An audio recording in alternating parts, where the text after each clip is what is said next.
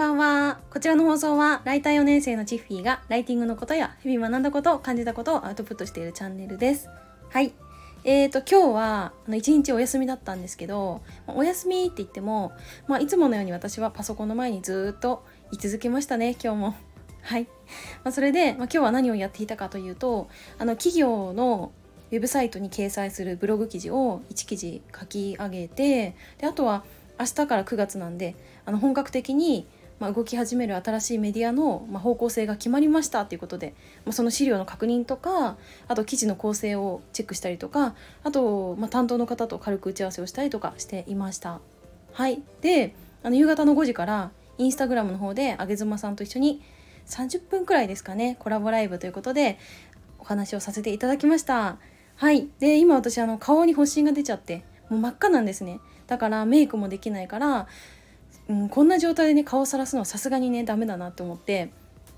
でほら初めましての方も多か多いかなって思ったんであのそのなんだろうこの顔赤いっていう印象を持つとさ大体3年くらい続くって言うじゃないですか。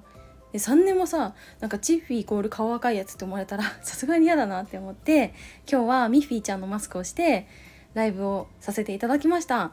はい。で、あげずまさん、本当にお忙しい中、ライブ配信していただいてありがとうございました。めちゃくちゃ楽しかったです。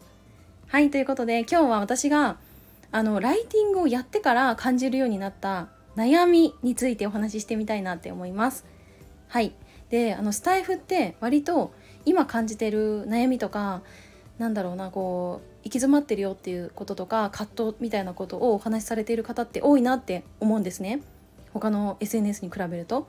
でだけどインスタは割となんだろうなこう表のこうキラキラした部分が目立ってたりとか、まあ、そういう部分しか見えなかったりとかするのでこのその方が悩んでることとか苦しんでることってあんまりこう理解できないのかなって思うんですね。はい、であの私は、その今回ね一緒にライブ配信してくださったあげずまさんからはチッフィーは自己開示の鬼ってこう言われてるように私はま何でも話せるというかあんまりなんだろうなこう自分が知られたくないとかなんか隠したいことっていうのがなんか正直よくわかんないんですね。はい、だから、まあ、聞かれたことは基本全部話せるかなっていうことであのー、まあそんなそうだななんかこういうこと聞いて大丈夫かなっていうことも聞いていただけたら何でも答えられるなという自信はあります。はい、なんかあんまりこれにね自信持っても何もなんないなって思うんですけどだからこそ今回はその、ま、ライティングをやったことでどんな悩み抱えてんのっていうことについてお話ししていきたいと思います。はい。で、ここで初めにお知らせです。私は現在、あの SNS の文章うまく書けないなとか、ちょっと、うん、言いたいこと、文章化できないなっていうことに関して、お気軽に相談できる公式 LINE を開設しています。はい、で今実際にご相談いただいている方もいらっしゃるんですけどあの私が全て手動でやり取りをさせていただいているので是非お気軽に聞いていただければなって思います。気になる方は是非概要欄からチェックしてみてください。はい、それでは本題に戻りたいと思うんですけど、あの私がライティングをやってから感じる悩みといえば、あの自分の本当の気持ちを理解するのに結構時間かかるなっていうことなんですね。はい、で私はこれまでなんか常に自分軸というか、まあ、自分ありきで他があるみたいな感じで生きてきました。はいだからライターをやりたいっていう思いを持ったのも誰かを救いたいとか誰かを助けたいとかそんな綺麗事とか本当に一つもなくてただただ自分があの毎日自分が好きな洋服を着たい何着でも買えるようになりたいとかお金にこうなんだろうなこう不安になったりとか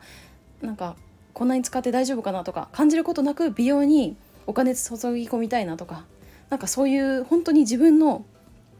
まあ、欲っていうのを一つ一つ満たすっていうことで始めたんですね。はい、だからこそあの、まあ、自分の本当の気持ちっていうのを理解するのが割と得意というか、まあ、その気持ちを理解した上で行動に移すっていうのを割とやってきてたんですね。はい、ただ、まあ、ライターのお仕事をすることによって、まあ、自分の気持ちとか自分の価値観っていうのを一旦こう排除しないといけない場面っていうのが、まあ、ほとんどになってきます。例えばなんですけどあの私はあのね日本でも結構有名なブランドの EC サイトの商品紹介記事を書いてたことがあるんですね。はい、でその時のターゲットは、まあ、どちらかというと私の年代にかなり近いのかなって思いました。はい、でもなんか全て自分視点でその商品のことを考えちゃうと結局なんか読者に全然当てはまらない記事が完成してしまうんですよね。はい、で例えばなんですけどちょっとねその EC サイトの商品と全く関係ない商品をちょっとあげたいと思うんですけど皆さんあのポーターっていうブランド知ってますか？ポーター。であのポーターのバッグね実は私上司からお誕生日プレゼントで買ってもらったんですよ。はい。でねこのポーターのバッグ何がいいかっていうとめちゃくちゃでかいんですね。で私は普段から結構荷物多めなんですよ。はいしかもあの普段から結構水飲むので当時ねあのカバンの中に2リットルのペットボトルを常に入れて持ち歩いてたんですね。はい、まあ、こういう人はね、まあ、あまりいないのかなって思うんですけど、まあ、大きいバッグの使い道としては、まあ、まあ1%くらいはあるんじゃないかなって思うんですよね。はい、でじゃあこの商品って誰の何を解決するのかなって考えてみた時に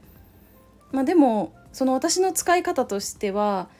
ちょっと特殊というか、まあ、そのブランドとか商品によっては、まあ、全然違うと思うんですけど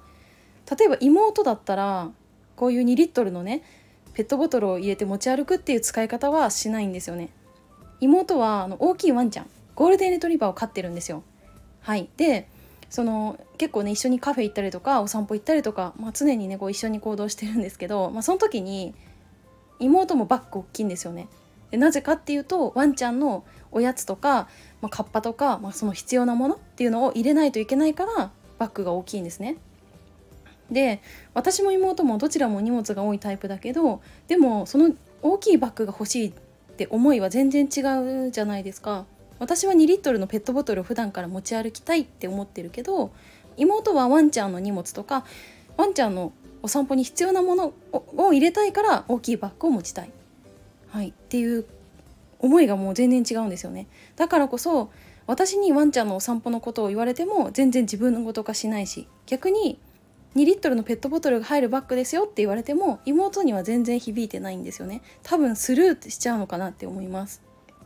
うん、だからこそその、ま、記事を書く時って、ま、自分はこう使いたいなとか、ま、自分はこの商品使うとこうなるかなっていう考えっていうのは捨てないといけないんですよね。